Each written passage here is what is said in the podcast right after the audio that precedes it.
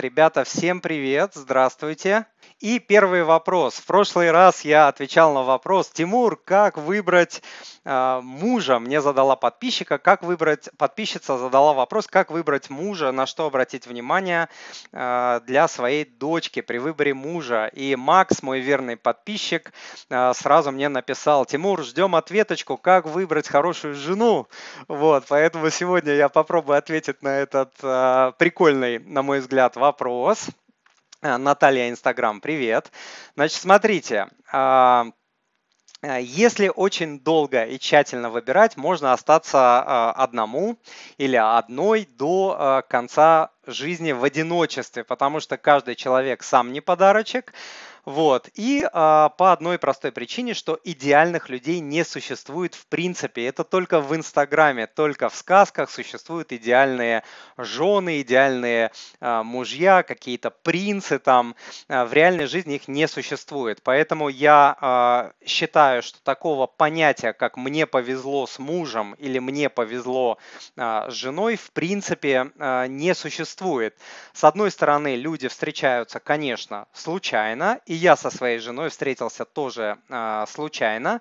Вот. Э, но, с другой стороны, люди притягивают к себе себе э, подобных за редкими исключениями, когда нужно просто, э, если ты встретил человека, который тебе показался там родной душой и так далее, но потом оказалось, что это не так, просто в идеале нужно э, расставаться, в идеале. Вот, поэтому, э, в принципе, я за принцип test before invest, то есть сначала протестируй, потом э, инвестируй. Что я имею в виду? Что нужно перед тем, как э, там принимать решение о выборе человека, мужа, жены, неважно, да, э, нужно понять, что нужно, нужно какое-то время, чтобы понять, что этот человек тебе подходит. Не просто у вас там какая-то сильная, э, сильная взаимное э, влечение физическое, э, эмоциональное и так так далее, которое вот происходит во время конфетно-букетного э, периода, оно очень сильное, оно затмевает очень многое, да, а вот именно, чтобы было какое-то время, чтобы понять, э, что это э, человек, что это за человек по жизненным ценностям, потому что это важнее всего в семейной жизни. Самое важное это понять, э, это встретить человека с похожими э, жизненными а, ценностями, потому что нескончаемый конфетно-букетный период, он длится только в Инстаграме, только в соцсетях. По жизни его, а, наверное, все-таки не бывает, хотя можно и нужно поддерживать свежесть в отношениях, безусловно. Вот. Не то, что там женился и потом расслабился, там лег на диван и так далее, и типа там вот брак мой должен быть счастливым, жена должна быть там самой лучшей. А, так не бывает. Второй момент, я за принцип, что не неудачно выбранный человек делает твою жизнь счастливой, а вы вдвоем с этим человеком берете и делаете каждый день свой брак лучше свой брак э, счастливее. То есть каждый день, каждым своим словом, каждым своим делом, каждым своим поступком, жестом, взглядом друг на друга вы либо э, свой брак э, убиваете, делаете его хуже, разрушаете, либо э, вы делаете, либо вы его развиваете, делаете его глубже или как минимум не даете ему э, деградировать, потому что наш мир устроен таким образом, все в нашем мире устроено в таким, обра- таким образом, что не бывает каких-то статичных положений. А, либо что-то а, развивается и растет, либо деградирует. Вот какого-то такого уровня, а, которого там типа достиг, и все, на этом можно остановиться, не бывает. Вот это очень частая ситуация, когда люди там бросают учиться, да, типа там отходил а, в институт, в университет, все, после этого забил, и никогда в жизни там человек не учится, думая, что ну вот я достиг определенного уровня. Нет, мозг точно так же деградирует, как и все в нашем мире. Любая система в нашем мире деградирует, если ее не развивать развивать, если не подкидывать дрова а, в огонь. Вот. А, что касается моей жены, а, с одной стороны, как я говорил, я встретил ее случайно, то есть она чисто случайно проходила в определенный момент времени и пространства в определенном месте. Я ее увидел, она увидела меня, я ее атаковал, мы познакомились, понравились друг другу, обменялись там телефонами и все такое. Вот, потом начали начали э, созваниваться, начали встречаться, начали нравиться э, друг другу и так далее. Все это, конечно, было случайно. Но, с другой стороны, и в тот момент, когда мы повстречались, и она уже была настроена, что следующие отношения должны быть более серьезными, не просто, да, там как-то вот как молодой человек и девушка, то есть она уже тоже была настроена, и я был уже настроен в тот момент, что вот следующий следующий человек, которого я встречу, я бы хотел, чтобы это уже привело э, куда-то к более серьезным отношениям.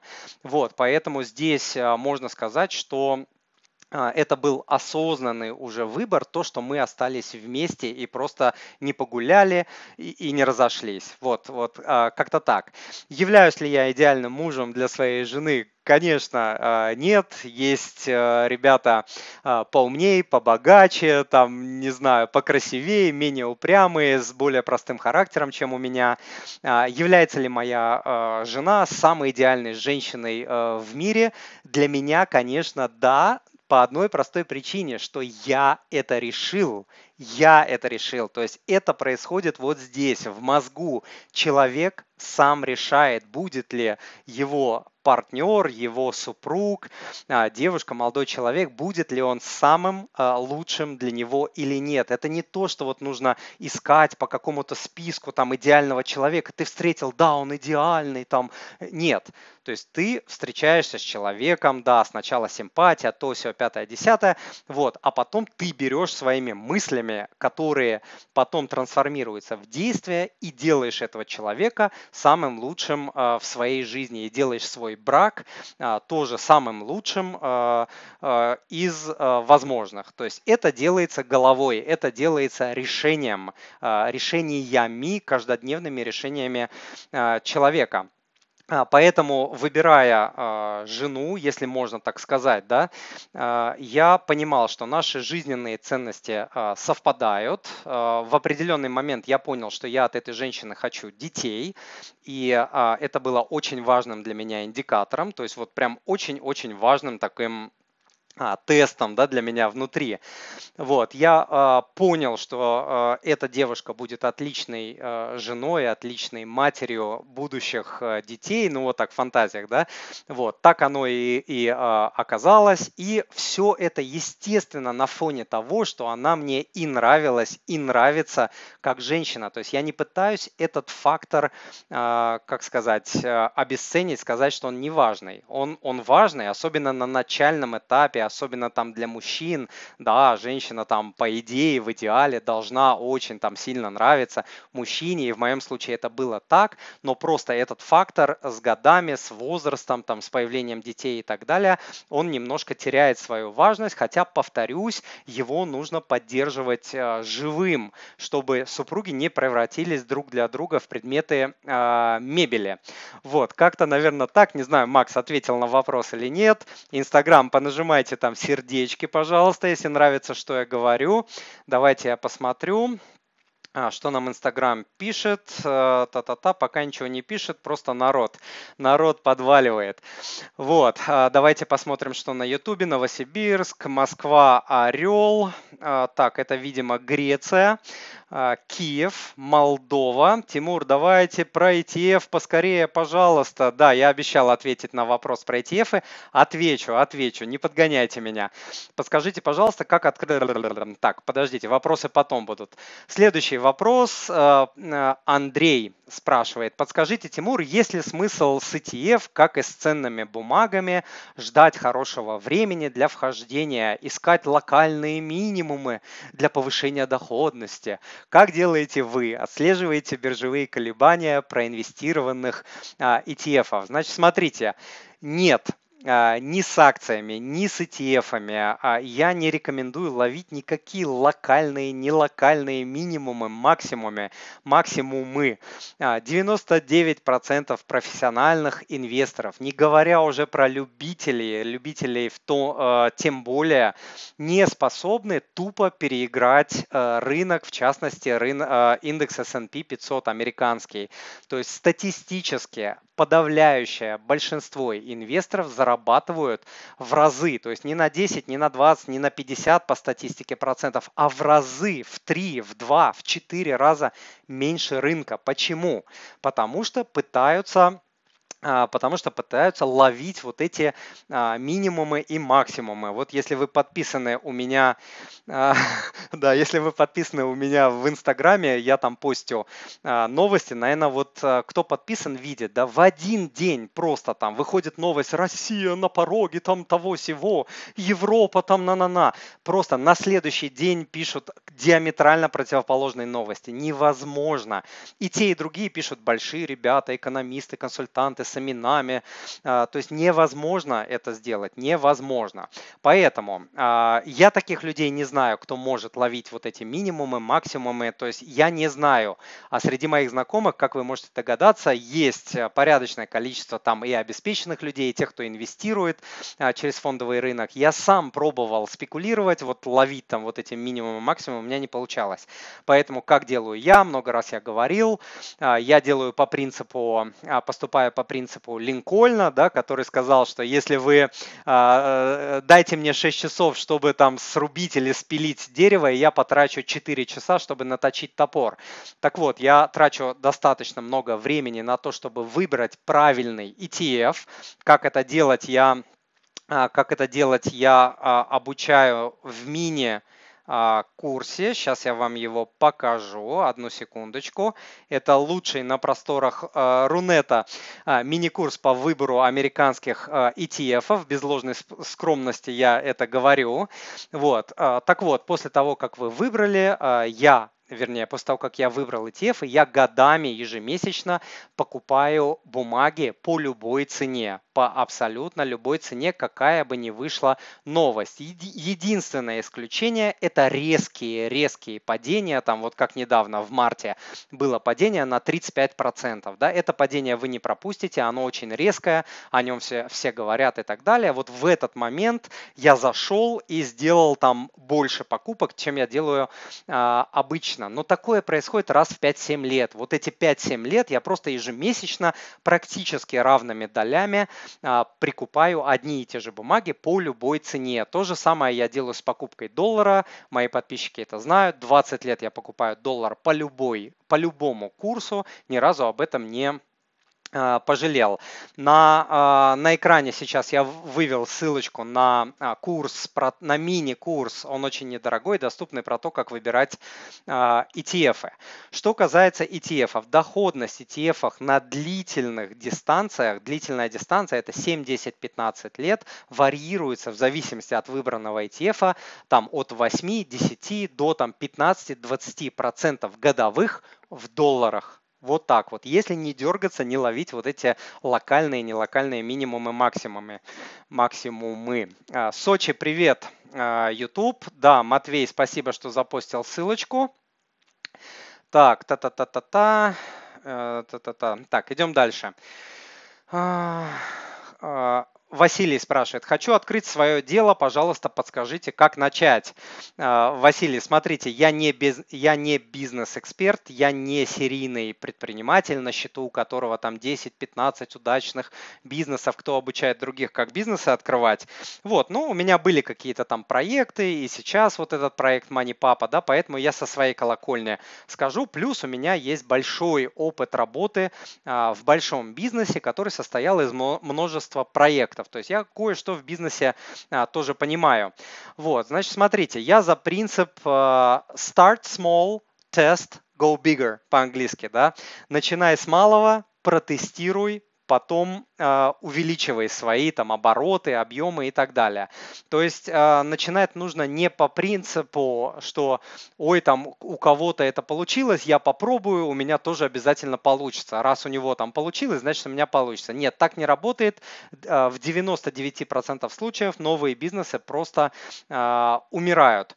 Второй момент, вторая ошибка – это взять кредиты или даже не брать кредиты, а вбухать в свой бизнес сразу куча денег, там купить помещение, там накупить какого-то оборудования и так далее, пока у вас нет еще клиентской базы, либо нормальной клиентской базы, думая, что вот сейчас я как открою производство, как начну там тортики выпекать или там мебель собирать, вот у меня там а, подтянутся клиенты. Нет, нифига не подтянутся, я тоже с этим сталкивался, вам кажется, что подтянутся, вам кажется, что идея ваша классная, а никому больше в этом мире так не кажется, потому что конкуренция огромная, не потому что у вас плохой э, проект, плохой продукт, а просто потому что конкуренция большая, ну и э, просто рынку может быть не нужен ваш э, продукт.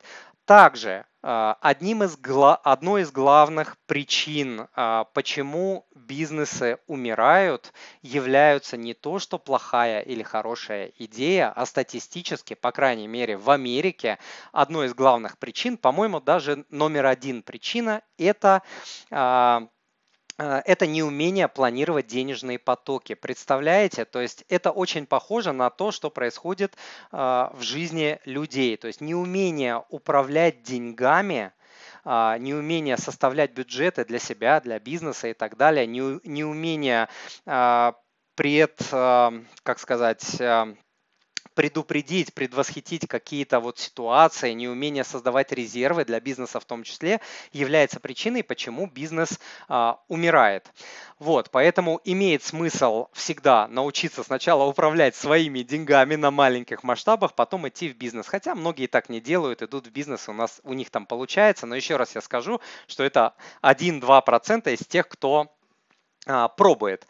Открывать бизнес в кредит или в долг я считаю также очень-очень неблагодарной и очень рискованной а, стратегии, еще раз повторюсь, я за то, что я за органический рост. То есть вы попробовали сами на маленьких масштабах, нашли клиенты. Сначала это там родственники, друзья, потом друзья друзей. Вот вы уже протестировали идею, что то, что вы делаете, людям нравится, и потом вы начинаете искать способы, как увеличить свой бизнес только от малого а, к большему не, а, не наоборот. А, следующий момент, который вот со мной очень четко сработал, это я зато а, я рекомендую следовать вашим талантам, способностям и навыкам, врожденным и приобретенным. Почему это так важно? Потому что только так, делая то, что ты любишь, то, что у тебя получается, то, что ты делаешь лучше других, а другие люди, и в том числе и клиенты, это сразу увидят, э, только так вы сможете продолжать делать свое дело в течение года, двух, трех, пока может у вас не быть э, прибыли, выручки. То есть вы думаете, что вы сейчас запустите и за полгода там все отобьете, пойдет выручка. Ничего подобного. Вот, вот я начинал свой проект Money Papa, первые там чуть ли не три года а проект денег не приносил. Потом он начал приносить. Вот представляете, три года не терять мотивацию и долбить, как бобер или как дятел, долбить вот эту идею э, на энтузиазме и так далее. Такое возможно только когда ты занимаешься тем делом, которое ты э, любишь. Но это не значит, что э, нельзя пробовать все другие дела. Кто-то там, не знаю, занимается, не, может быть, не очень любимым делом, собирает какие-то табуретки там и зарабатывает много денег. Да, такое бывает. Но еще раз повторюсь, статистически, статистически 1-2% бизнеса выживает, вот, чтобы увеличить шанс того, что э, у вас получится, лучше вы, выбирать такие идеи, которые будут максимально задействовать ваши таланты, э, способности и навыки. Вот. И э, еще важный момент это, конечно, э, найти, попытаться найти человека. Сейчас это несложно с интернетом, с соцсетями и так далее, который уже делал что-то подобное, что хотите сделать вы, и проконсультироваться у него, в том числе э, за деньги. Это очень важный момент. Это может сэкономить годы. Вот, допустим, э, в онлайн-бизнесе, в интернет-бизнесе абсолютно так. Да, вот вы можете проконсультироваться у какого-то человека, это сэкономит вам годы, годы, может быть, там сотни тысяч рублей, если человек, который проходил, просто скажет, дружище, ну не работает это, не надо так делать, так никто не делает, это не работает, не будет работать, уже до тебя 100 человек пробовали, не работает, не трать свои силы, не трать свое время и кучу денег вот на такую фигню. А, Василий, надеюсь, ответил на ваш вопрос. Идем дальше. Так, сколько у нас времени? Нормально. Прогрессивная шкала налога а, в России. Почему Тимур а, так плохо о ней отзывается? Меня много раз об этом спрашивали, потому что я всегда так против говорю, что это дурацкая идея. Действительно, во многих европейских развитых странах, в том, в том числе в Америке, существует прогрессивная или многоступенчатая система налогообложения доходов э, физических лиц. Там в какой-нибудь Швейцарии там 12 или 14 уровней, в Америке, я не помню, 4 или 5 э, уровней. То есть чем выше доход, тем э, выше налог. Почему я против этого в России? Потому что в России как минимум у людей нет веры в то, что налоги тратятся на правое дело, что налоги тратятся эффективно и не, безос... не безосновательно. Да? Вот, не будем эту тему э, развивать, чтобы не прилетело э, веслом. Вот, э, это первый момент. Второй момент, просто нет налоговой культуры. Люди привыкли жить в тени, делать э, бизнес э, в тени. Э, ну, это опять же да, связано с тем, что нет э, веры. То, что ты там куда-то платишь, сколько бы ты ни платил, есть такое ощущение, что денежка там уходит не туда, куда а, нужно.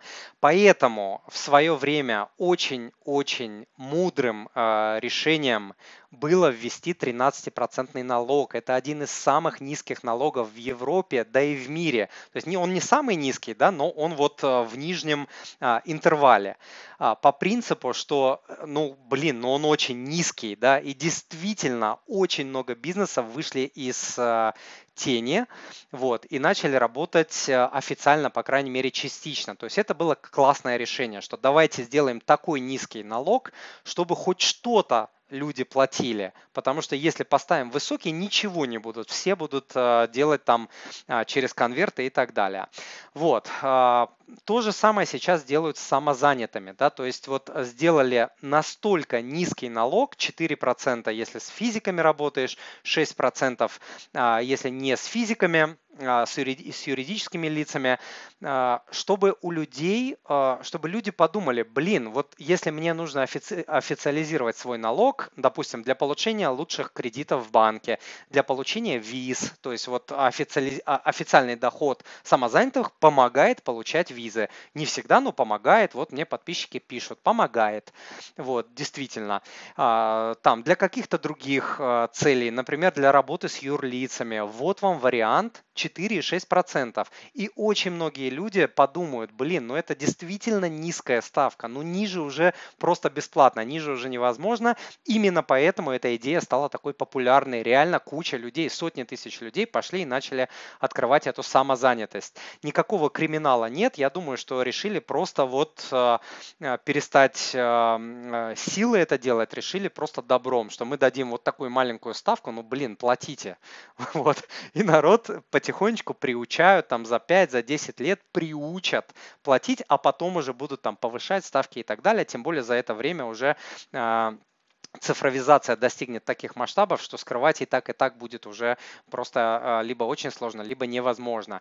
А, поэтому я как бы не против прогрессивной а, шкалы, хотя мне, конечно, нравится вот эта 13% ставка, безусловно. То есть я, я не, не буду голосовать за то, чтобы прогрессивную ввели, но мне кажется, что в России эта идея пока что очень-очень неработоспособна. И вот то, что сейчас ввели 15% налог на типа на богатых, у кого 5 миллионов в год превышает доход. А, ну, это вот попытка, да, всего на 2% увеличили. Почему не на 5, почему не на 10?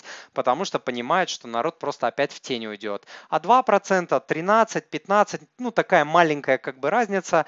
Я думаю, что а, очень сильно это не повлияет на то, что люди уйдут а, в тень. Но лафа, лафа в 13% должна, конечно, когда-то закончиться. Не может длиться это бесконечно, потому что ну, это очень низкая а, ставка. Дальше, что такое ключевая ставка ЦБ, как она влияет на нас? Очень просто. Ключевая ставка – это процентная ставка по основным операциям Центробанка. Это под, по этой ставке Центробанк дает взаймы коммерческим, ну, там, государственным государственным банкам. А, эти банки в свою очередь добавляют свою маржу и дают кредиты вам на покупку жилья, на покупку автомобилей, а, айфонов, там, телефонов и так далее. Вот. И по этим ставкам, э, эта ставка также служит э, ориентиром для депозитов. Вот сейчас ставка ключевая уменьшается, ставки по депозитам тоже уменьшаются. Это минус. Зато уменьшаются ставки по кредитам. Это большой плюс. Вот. Поэтому а, сейчас у нас сам, э, в России самая низкая историческая исторически а, исторически самая низкая а, ключевая ставка, то есть ниже а, ставки не было. И сейчас не попытаться рефинансировать свою ипотеку либо другие кредиты, это просто финансовое преступление. Вот чтобы вы имели это в виду. Вот смотрите, для 15-летней ипотеки снижение процентной ставки всего на 1 а, процент, если мы сейчас уберем страховки да, из расчета, а, они и там, и там есть, и в старых кредитах, и в новых кредитах. В общем, а, снижение ставки всего на 1% для 15-летней ипотеки даст вам в экономию почти в 109 тысяч рублей на каждый взятый в долг миллион. 109 тысяч рублей на миллион. То есть если у вас а, средняя по российским масштабам ипотека в 2,5 миллиона рублей, то 109 умножить на 2,5 это получится там 260 тысяч рублей. Вы сэкономите просто неделю-другую, побегав, там подсылая в банк свои предложения и попробовав а, получить рефинансирование ипотеки, автокредита или других кредитов. А, стоит ли побегать? Я считаю однозначно стоит, скажу сильнее. А, не попытаться сделать это сейчас, это, наверное, можно назвать просто ленью, которая граничит с глупостью, честно. А, как это сделать?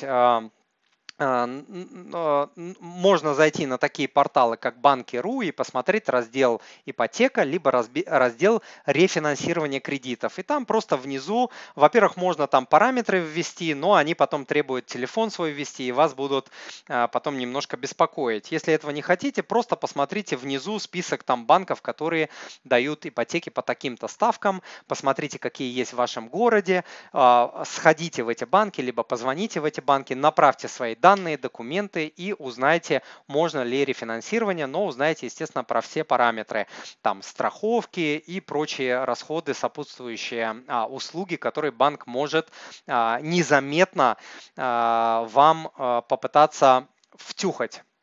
Вот, а, я дам, Матвей, брось, пожалуйста, брось, пожалуйста, в чатик а, на YouTube ссылку на чек-лист по ипотеке. Это один из самых полных чек-листов, которые вы можете найти а, в интернете. Вы, наверное, заметили, если я что-то делаю, то я глобально зарываюсь, просто как, не знаю, как крот, делаю большую-большую работу.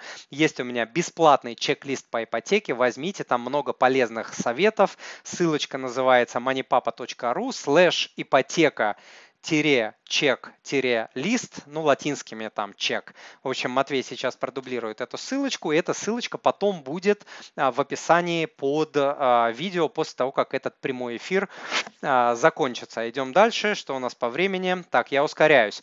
Может ли вопрос от Альбины. Тимур, подскажите, пожалуйста, если сняться с учета в качестве самозанятого и встать на биржу в качестве безработного, можно ли через полгода, например, снова встать на учет в качестве занятого и сохранятся ли при, при этом а, потраченные налоговые бонусы? И похожий вопрос может ли самозанятый получать пособие по безработице. Значит, смотрите, в настоящий момент а, самозанятый не может а, быть признан безработным. Соответственно, чтобы а, получить статус безработного, нужно представить в налоговую вернее, не в налоговую, а вот в службе занятости нужно представить документ о прекращении деятельности в качестве самозанятого. Его можно сформировать в личном кабинете и а, через а, приложение. Вот, налоговая тоже сделает а, запрос. Если она увидит, что вы самозанятый, вам придет отказ. Вот, поэтому, если хотите получить а, пособие по безработице, снимаетесь а, с учета в качестве самозанятого. На это время можете оформить там свою жену, своего ребенка, если он взрослый, а, если ему 16 лет в качестве самозанятого, и можете там денежные потоки через них а, официализировать да, какое-то время, а, начать получать пособие по безработице и потом через какое-то время встать на а, учет. Что произойдет с бонусом? Бонус не потеряется, но если вы сняли с учета, не заплатили налог, а, повторно стать самозанятым вы не сможете, пока не оплатите, не оплатите долг по а, налогу. Десятитысячный бонус, который дается один раз одному налогоплательщику, второй раз вам, естественно, никто не даст, он дается один раз. Вот. Но если вы его не использовали в первый раз, когда снимались с учета, он автоматом перейдет на второй раз, когда вы зарегистрируетесь в качестве самозанятого а, повторно. Тимур, мы же знаем, мы же не знаем, что будет с долларом. Сейчас такое в Америке творится. Может быть, эта валюта нам и не пригодится. А, Ольга пишет. Ольга, смотрите, мы вообще ничего в этой жизни не знаем, не, не знаем. То есть, когда вы утром, если у вас есть там автомобиль, вы садитесь в автомобиль, или там а, автомобиля нет, вы садитесь в автобус, а, допустим, вы не знаете, вернете, наверняка вернетесь вы домой или нет. Да, то есть всегда есть риск, что там, не дай бог, что-то произойдет, там авария, не авария, авария, а, что происходит? Да, в России на дорогах гибнет от 15, от 15 до 30 тысяч человек ежегодно. От 15 до 30 тысяч человек. Никто из них утром когда садится там, не знаю, в автобус или в автомобиль, с семьей не прощается, не говорит там, ой, я могу не вернуться. Это происходит э, случайно. Вот, поэтому, но человек учится преодолевать эти страхи, а, садится в автомобиль, садится в автобус и а, продолжает свою жизнь. То же самое а, с инвестированием, со сбережениями и так далее. Доллар сильнейшая валюта, которая может завтра обанкротиться, а может просуществовать в качестве сильнейшей валюты 10, 20, 30, 50 следующих лет легко. Никто этого не знает, поэтому нам нужно учиться жить в условиях неопределенности, поскольку это сильнейшая сильнейшая валюта сейчас, на нее лично я отвожу большую часть, но доллар я тоже диверсифицирую. В моем случае это недвижка, и у меня есть парочка других валют, но это такой вот а, небольшой процент а, в портфеле. Вот, чтобы, а, если вы будете думать там о всех страхах, то просто не сможете нормально жить, вы просто сойдете с ума. Вот, можете посмотреть, вот я сейчас на экран вывел э, книгу э, «К финансовой свободе за 21 день». Можете посмотреть и начать предпринимать простые, конкретные действия каждый день, которые помогут вам э, эти страхи преодолевать. Как начать инвестировать, как начать делать то, как начать э, делать это в финансах. То есть куча-куча шагов, прям по домашним заданиям, по шагам расписано. Это вам поможет э, своими действиями начать преодолевать страхи. Так, идем дальше. Тимур, что делать, если накопил пожарный запас, а инвестировать еще не научился? Пробовать инвестировать по 2-3-5 тысяч рублей ежемесячно и продолжать остальное откладывать? Классный вопрос, а, очень правильный вопрос. Смотрите, а, опять же, вывожу сейчас а, на экран вот, вывожу на экран информацию по тренингу по инвестициям.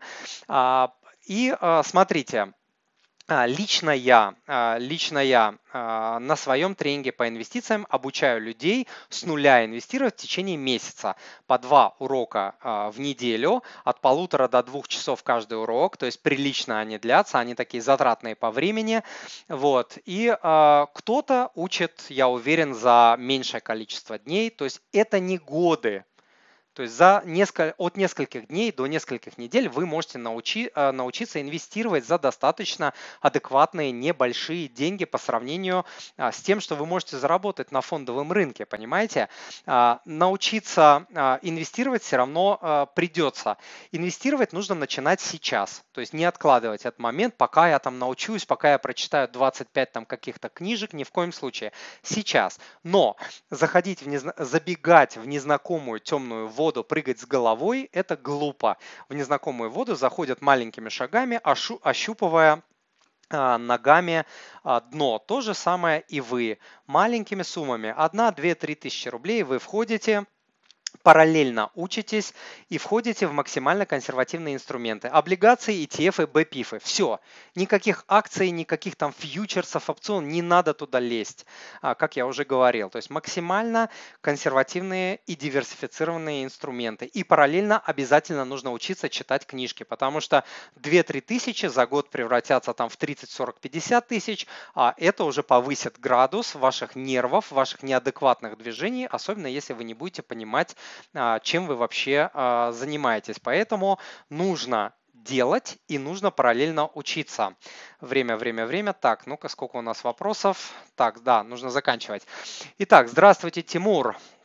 А, приобрел, сейчас я его опять выведу. Так, секундочку. Тимур, приобрел э, ваш мини-курс по выбору ETF очень доволен. Большое спасибо. Вот я его вывел на экран. А, но вопрос несколько иной. Как Мани Папа выбирает подарки а, родственникам и друзьям? Есть ли общее правило и лимиты, например, на а, э, не более какого-то процента от дохода? Заранее благодарю. Супер вопрос. Я обожаю вот такие личные немножко вопросы. Мне они очень нравятся. Да, лимиты, безусловно, есть. А, у меня, как у человека, который все считает, да, не может быть, наверное, иначе. Вот, было время, когда а, а, не то чтобы их не было, а я принимал решение по поводу того, кому и сколько я буду дарить, вот как-то, знаете, интуитивно, что вот этому человеку, ну, наверное, там 3000, этому там 5, я условно да, говорю цифры, этому этот обойдется там 1000 и так далее. Вот. И э, я делал такую табличку. По вертикали были люди, по горизонтали были месяцы. Да, и там вот день рождения, я знаю, у близкого человека, допустим, там, не знаю, в апреле, я в апреле ставил определенную сумму. Потом, допустим, там 8 марта, я знал, я выбирал всех там а, женщин, девушек, которые хотел поздравить, знакомых, коллег и так далее, маму, а, родных, и тоже там проставлял сумму суммы, и у меня получалась по итогу месяца какая-то величина на подарки, которую я э, вставлял в свой бюджет, ежегодный э, бюджет, годовой бюджет э, семьи, которым я пользуюсь там уже даже не знаю, сколько себя помню. Вот. И а, но этот метод, он как бы, а, он хороший, потому что ты видишь картину, а, ты понимаешь свой бюджет и так далее, но все равно получалось как бы вот много, потому что ты как-то интуитивно кого-то там пытаешься завысить. В общем, все это как-то происходит на основе чувств. А чувство очень плохой помощник в финансах. Вот. А, в итоге, в итоге я начал использовать другой метод. То есть я начал, я сначала определял, а, начал определять ту сумму, которую я могу себе позволить комфортно. Могу и хочу себе позволить а, в месяц и в год на подарки, исходя из своего бюджета. То есть не, не от людей я шел и получал какую-то сумму суммированием, а наоборот, я сначала определял эту сумму, и потом от этой суммы а, по методу баллов, а, у меня есть специальная на сайте табличка moneypapa.ru slash подарки. Можете ее скачать. Матвей, продублируй, пожалуйста, а, в чат. И а, там используется метод баллов. То есть каждому человеку вы придаете некий балл важности. Вот. Это очень сложно сделать. Да? Вот очень сложно там сравнить какого-то там, не знаю, босса а, там с мамой. Да? Кто важнее, кому там больше денег и так далее. Но это сделать можно, и это придется сделать. В итоге у вас там, допустим, за каждый, у вас по всем людям копится определенный определенное количество баллов, допустим, там этому 5 баллов, этому 3 балла, этому 4, этому там 2. У вас накопилось там всего 165 баллов условно, у вас бюджет на этот месяц 10 тысяч, вы делите 10 тысяч на 165 и умножаете на балл каждого человека и получаете бюджет на каждого человека. Таким образом, вы никогда не вылезаете за э, ваш бюджет, вы понимаете, а, вы можете менять баллы, если вы увидели на какого-то человека, ну вот все-таки мало. Вы меняете, и все остальные пересчитываются автоматически. Вот, это очень удобно, это прям вот позволяет очень четко следить, отслеживать а, свой а, бюджет. Вот. А, и а, что еще здесь можно сказать? Э, ну, сейчас немножко все изменилось, потому что мы с семьей а, очень много времени проводим не в России, мы не видим людей, родных, близких, друзей и так далее. И большая доля подарков просто ушла, потому что нет никакого смысла там пересылать друг другу там через с карты на карту деньги. Мне это не нравится, я думаю, что никому это не нравится. В общем, такую систему мы а, не используем. Но а, здесь я что хочу сказать, что как человек, который за свою жизнь получал, а, я даже не знаю, сотни каких-то в подарок галстуков, ручек, ежедневников и куча извиняюсь, ненужной мне фигни, которая мне вот ну не нужна, я глубоко убежден, что в подарке самое главное это не цена. Даже вот я бы сказал, что цена вообще не важна.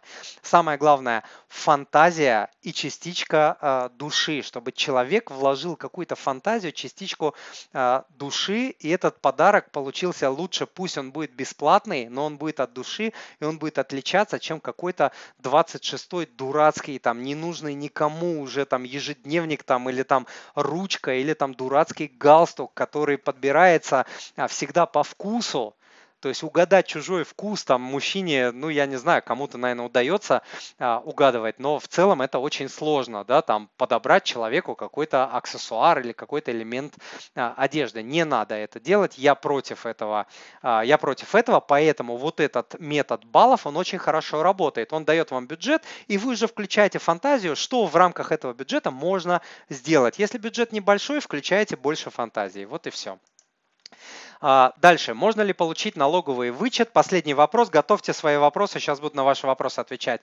Можно ли получить налоговый вычет по процентам при рефинансировании ипотеки. Ух ты, вопрос на миллион долларов. Значит, смотрите, э, речь идет про налоговый вычет, который дается человеку, который взял ипотеку. То есть по стоимости квартиры это 2 миллиона, то есть 13% с 2 миллионов, это сколько у нас получается, 260 тысяч рублей налога можно вернуть.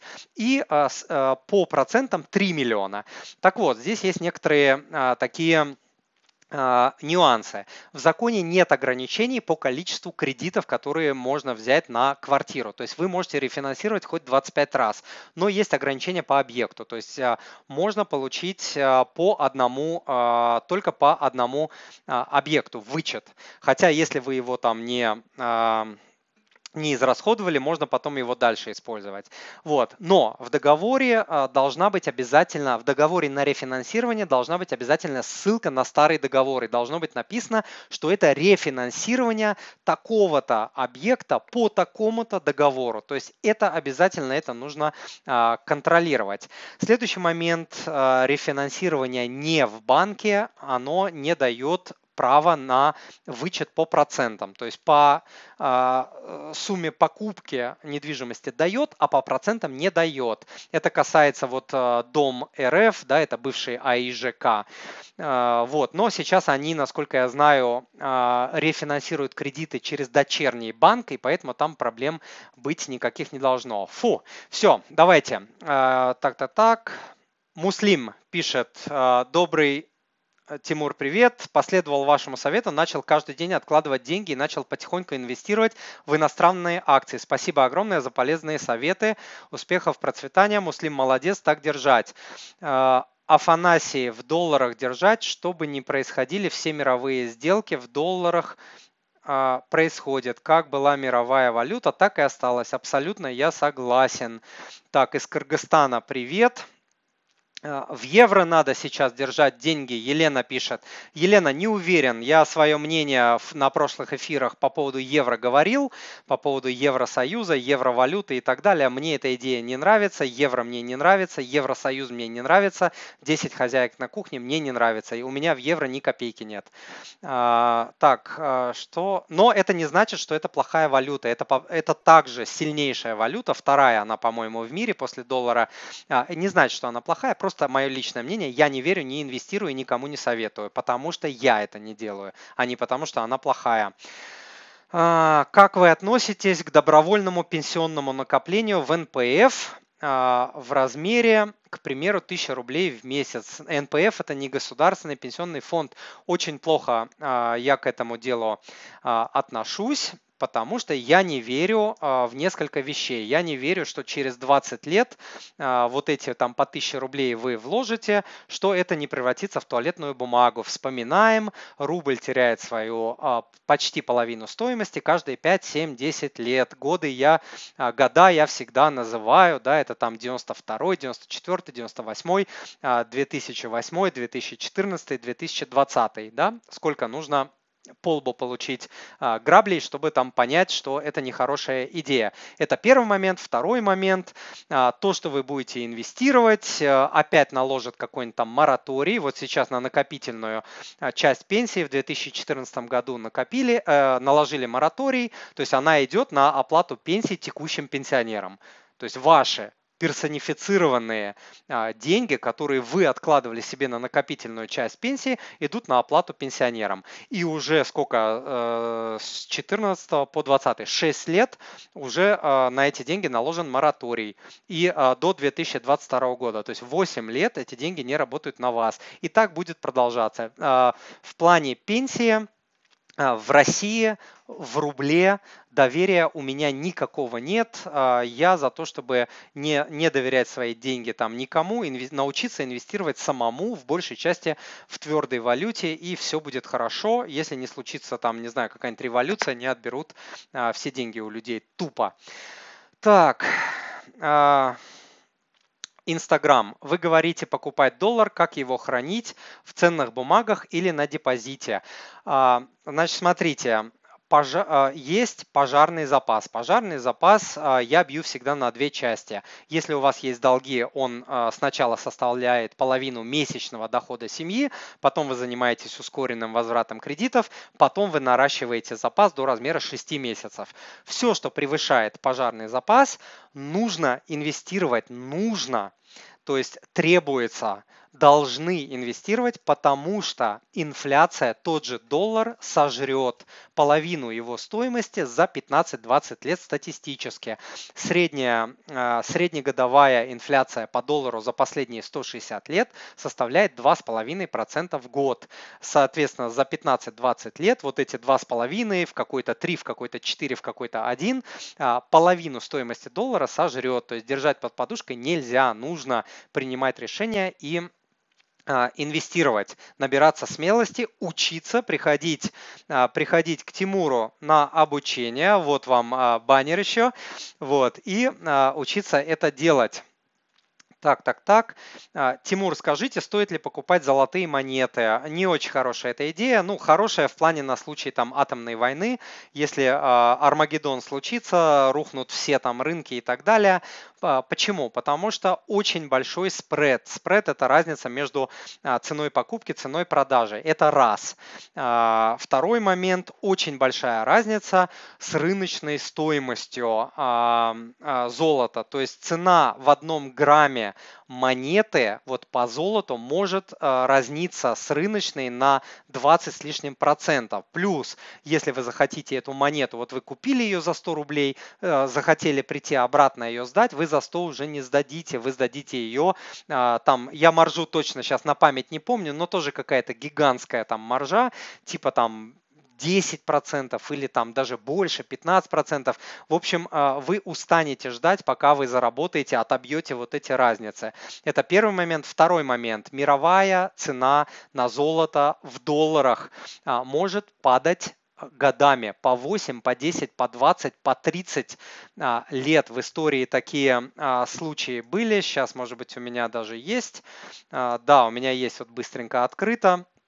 Сейчас, где это? Вот, а, допустим, а, ну вот, начиная там а, с Великой депрессии до, я здесь на графике не вижу, до там 60-х, 70-х годов, вот так вот, да, если скорректировать цену золота на инфляцию, то есть она падала потом до 2000, до 2000 э, с 80 по 2000 это 20 лет, период падения тоже цены, потом с 2011 по 2019 8 лет цена падала, сейчас она растет, да, но просто вы должны понимать, что она может там 30 лет падать. То есть э, хватит ли у вас э, нервов, да и вообще мощи, чтобы там пережить падение цены э, мировой в долларах, учитывая все вот эти дурацкие спреды. То есть у нас в России инвестирование в золото это просто обдиралово людей банками. Просто обдиралово. Так, сколько у нас? 53 минуты. Через 6 минут я заканчиваю. Так, вот пишут, а слитки от Сбера оказались с браком, сам Сбер не стал принимать. Э, да, есть такое, монеты, а, вы можете купить э, монеты, слитки, на них окажутся микрочастицы пыли, царапины или что-то еще, и у вас уже не то, что не примут, могут принять еще с большим дисконтом или не примут э, вообще, если, например, в отделении или в вашем городе нет там нормального эксперта. Не, не нравится мне эта идея можно инвестировать вот в золотые ETF. Вот есть американские ETF, которые привязаны а, к физическому золоту. То есть ETF покупает физическое золото, хранит его а, на складах, в специальных да, хранилищах, и привязана цена этих а, ETF к физическому, не к виртуальному, а к физическому а, золоту. Вот как раз на тренинге я а, показываю, что это за ETF, как инвестировать в золотые ETF. Ну, кстати, про золото я тоже много на курсе а, на тренинге рассказываю. Про монеты, про слитки, про металлические счета. Если инвестировать, то как инвестировать, как в рублях, как в долларах инвестировать. То есть много-много чего. Посмотрите на баннер, вот здесь на желтеньких линиях я рассказываю, чему я обучаю. Так, Тимур, зачем покупать доллары, если можно покупать фонды зарубежные рублями? Тоже э, отличный вопрос, но здесь вы говорите про фонды, которые торгуются на московской бирже. Действительно, их можно покупать за рубли, э, и действительно в таком случае, если у вас на руках рубли, нет смысла там э, конвертировать их э, в доллары. Вот, вы потеряете на конвертации. Можно покупать их в рубли, базовый актив доллар, вы ничего не потеряете. То есть э, прибыль, дивиденды и все прочее ну, дивиденды там реинвестируются, будут э, в долларах э, с привязкой к доллару. Но если у вас сумма большая, и вы будете входить частями, как я рекомендую, э, или вы захотите инвестировать в иностран, в американские ETF, тогда вам придется инвестировать, конвертировать деньги в доллары и потом покупать на а, эти доллары бумаги. Многие как делают? Продали квартиру, машину, определенную сумму на инвестицию, но сразу все закидывать а, в, там, в ETF и в BPIF нельзя, я не рекомендую. Вот в таких случаях как раз люди, я рекомендую перевести все доллары, положить там на счет, часть там на брокерский, большую часть просто там на банковский, потому что на брокерском я не рекомендую держать а, кэш, потому что брокеры у нас а, история большая, банкротство, которые сливали деньги клиентов и, и даже ценные бумаги сливали, не говоря уже о деньгах. Вот. А, в таких случаях вот имеет смысл а, именно а, покупать доллары и потом покупать бумаги.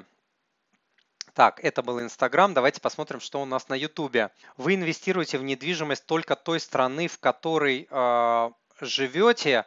Нет, у меня такой привязки на самом деле не было. Хотя можно сказать, что вот отчасти это правда. Да, я не рекомендую инвестировать в недвижимость в других странах, потому что вот среди моих знакомых а, успешных, удачных историй особо нет. То есть все доходности, которые риэлторы а, обещают людям, как правило, раздуты, и по факту оказывается, что это не так. То есть а, в итоге оказывается, что недвижимость подвержена местным валютам, если вы, допустим, не в еврозоне где-то покупаете, да, то есть это дополнительно дополнительный риск, у вас и рублевый риск, и еще какой-нибудь там риск, не знаю, а, страны, где не доллар и а, не евро. Управлять недвижимостью на расстоянии крайне сложно. Вам будут просто звонить, вот управляющий говорить, там, а, Тимур или там Вася, Петя, вот, вот кран протек, 200 евро. А вы вот как бы вы не знаете много, мало, как бы тендер там не будете устраивать, да, сидя у себя дома, вы просто будете выкладывать эти деньги без конца, а, сломалось, не сломалось, стоит это, не стоит это, чтобы там быстро а, сдать арендатору и так далее. Таких историй у меня миллион. Я, мне не нравится эта история, а, инвестировать в недвижимость, которая далеко от вас. Поэтому, да, наверное, вы правы, моя недвижимость находится в Санкт-Петербурге. Я в этом городе недвижимость знаю, я с недвижимостью много лет работал. Это привязка к рублю. Таким образом, я ну, можно сказать, диверсифицирую немножко э, доллар, хотя это плохая диверсификация, но это на случай атомной войны, чтобы там всегда можно было вернуться, грубо говоря, э, на родину из своих путешествий и было где переночевать. Как-то так, и было на что там купить э, еду, и была крыша над головой для своей семьи, не более того, потому что как бы рубль, ну, я уже много о рубле говорил, что это за валюта, это слабая валюта, и, а, но, тем не менее, недвижка у меня есть вот именно на случай а, войны. Тимур, а можно продать акции на ИИСе? Если продам акции, это не будет считаться, что я закрыл а, ИИС, спрашивает Юрий. О, так, ой, дайте мне вспомнить. Нет, продажа ценных бумаг в рамках ИИСа а, не будет означать их, а, не будет означать закрытие ИИСа. Если вы попытаетесь вывести с ИИСа хоть один рубль, он будет автоматически закрыт. ИИС типа А ИИС типа Б. Но в рамках ИИСа вы можете покупать, продавать ценные бумаги и даже валюту. Вот. А, и, соответственно, получать соответствующие налоговые вычеты там, по вычету А или по вычету Б. Ну, как только захотите рубль вывести, а, ИИС закроется. Но есть некоторые брокеры, которые позволяют а, ух ты, так, время у нас заканчивается. А, не, а, последний вопрос. Есть некоторые брокеры, которые позволяют выводить дивиденды и купон на карты банковские карты и банковские счета, минуя, минуя а, ИИС. А, среди них, а, насколько я помню, ВТБ, а, Сбер, по-моему, тоже позволяет это делать. Матвей, напиши там в чат, мы, мы эту подборочку делали. Вот. Но куча брокеров, которые такую возможность не дают. То есть только деньги идут на ИИС, вывести их нельзя. Так, а, все, наверное, час. Да, Инстаграм вот мне уже показывает, что я должен закругляться. Ребята, большое спасибо, что а, были со мной. Будет ли на Ютубе запись прямого эфира? Будет. А, в Инстаграме она тоже будет, но она будет либо сегодня, либо завтра с утра там по-другому немножко я выкладываю. Будут тайм-коды, где вы сможете найти полезные вопросы, полезные ответы, которые сегодня э, прозвучали. С вас, ребята, я целый час надрывался, старался. С вас вот эти сердечки, лайки э, после эфира. Зайдите на видео, поставьте лайк, под, поставьте комментарий. Тимур, спасибо, было полезно. Там бла-бла-бла. Или Тимур там э, не услышал вот этого. В следующий раз там э, сделайте вот это лучше. От вас комментарии, лайки, подписки на канал, подписывайтесь на Инстаграм. Если хотите увидеть много личного, там как Тимур живет, не знаю, плавает, спортом занимается, что кушает и так далее, а, там много-много личного. Подписывайтесь. Спасибо, что были со мной в этот вечер, а, за вашу активность, за хорошие вопросы. Все, ребята, пока.